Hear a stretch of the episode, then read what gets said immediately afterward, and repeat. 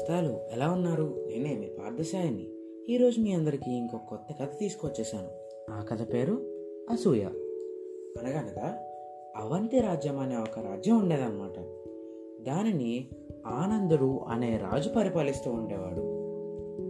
తన దగ్గర మంత్రిగా సునందుడు సేనాధిపతిగా సూరసేనుడు డ్యూటీలు చేసేవారనమాట సునందుడు మంత్రి రాజుకి మంచి మంచి సలహాలు ఇస్తూ అన్ని విధాల ప్రజలకు సాయం చేసేవాడు అనమాట సేనాధిపతి ఏమో మంచి ధైర్యశాలి. యుద్ధంలోనూ యుద్ధ విద్యల్లోనూ కత్తి విద్యలోనూ బాణం వేయడంలోనూ అన్నిట్లోనూ ఆరితేరిన వాడు కావడంతో ప్రజలకి ఏ ఆపద రాకుండా చూసుకునేవాడు. ఇరుగు పొరుగు రాజ్యాలు అవంతి వైపు కన్నెత్తి చూడడానికి కూడా భయపడేలా ఉండేవాడు అనమాట అతను.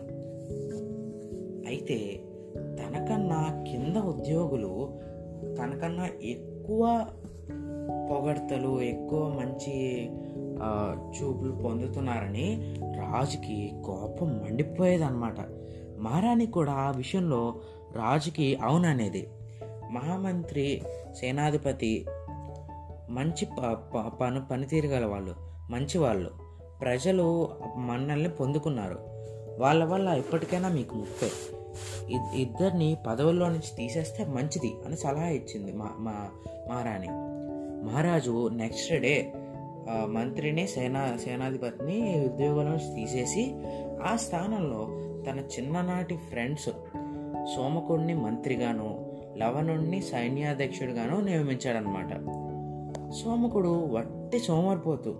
అస్సలు తెలియలేదు లవణుడు అంతే. అసలు యుద్ధం అంటే ఏమీ తెలియవు కానీ ఇటువంటి వాళ్ళు వాళ్ళ వాళ్ళన రాజుకి అసలు ఎలాంటి ఆపద ఉండదని రా- రాజు ఉద్దేశం అనమాట పైగా తన చే చెప్పు చేతుల్లో ఉంటారని చెప్పి అలా వాళ్ళని తీసుకొచ్చి పెట్టారు.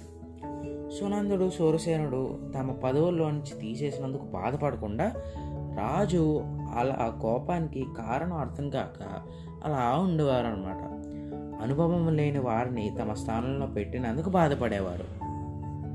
కొత్త మంత్రి సోమకుడికి తెలివి చాలా తక్కువ. నిర్ణయాలు తీసుకునేవాడు. కానీ అస్సలు ప్రజలకు ఉపయోగపడేవి కాదు. అలా అలా తీసుకుంటే వెళ్ళిపోయేవాడు అనమాట ప్రజలు ఎలా ఉన్నారు అసలు బాగున్నారు అసలు పట్టించుకునేవాడే కాదు. ఎప్పుడూ రాజుని పొగొడుతూ ప్రియమైన మాటలు చెప్తూ మంచి మంచి మాటలు చెప్తూ కాలం గడిపేవాడు. సై- సైన్యాధ్యక్షుడు సహజంగా పెరిగేవాడు. సైన్యానికి సరైన సూచనలు ఇవ్వలేకపోయేవాడు. రాను రాను అలా రాజ్యంలో మంచి సమర్థులు మంచి పని చేయలేని వా- పని చేయగలిగిన వాళ్ళు లేకపోవడంతో కింద స్థాయి ఉద్యోగుల్లో అవినీతి పెరిగిపోయిందనమాట అందిన కాడికి దోచుకోవడం మొదలుపెట్టారు. అంతేకాక లంచాల కోసం ప్రజల్ని ఇబ్బంది పెట్టడం కూడా ప్రారంభించారు. దాంతో ప్రజలు తిరుగుబాటు చేయాలనుకున్నారు. రాజ్య పరిస్థితి అదుపు తప్పసాగింది. ఈ విషయం తెలుసుకున్న పొరుగు రాజు దేవకుడు ఈ అవంతి రాజ్యానిపైన దండెత్తి మొత్తం యుద్ధం చేసి కష్టపడకుండానే అవంతి రాజ్యాన్ని ఓడించేసి అవంతి రాజ్యం తన సొంతం చేసుకున్నాడు అనమాట దేవకుడు. ఆనందుడు ఆ రాజు రాజ్యాన్ని వదిలేసి అక్కడి నుంచి దూరంగా పారిపోయాడు అనమాట భయం వేసి.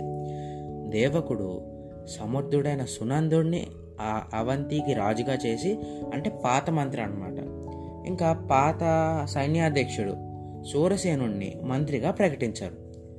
నాకు రాజ్యం మీద ఎలాంటి పగ లేదు.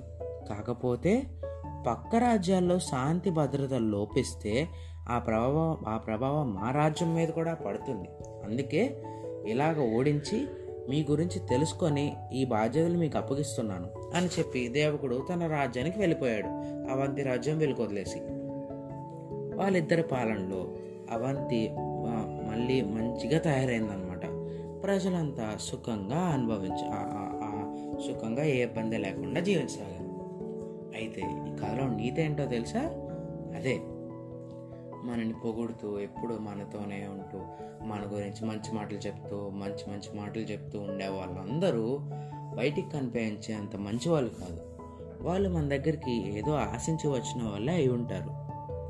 ఇంకా పక్క వాళ్ళు మనకన్నా గొప్పగా ఉన్నారని చెప్పి పక్క వాళ్ళలాగా ఎదగాలి కానీ పక్క వాళ్ళని పడగొట్టేయడానికి చూడకూడదు. సరేనండి మరి ఈ కథ ఇంతటితో సమాప్తం.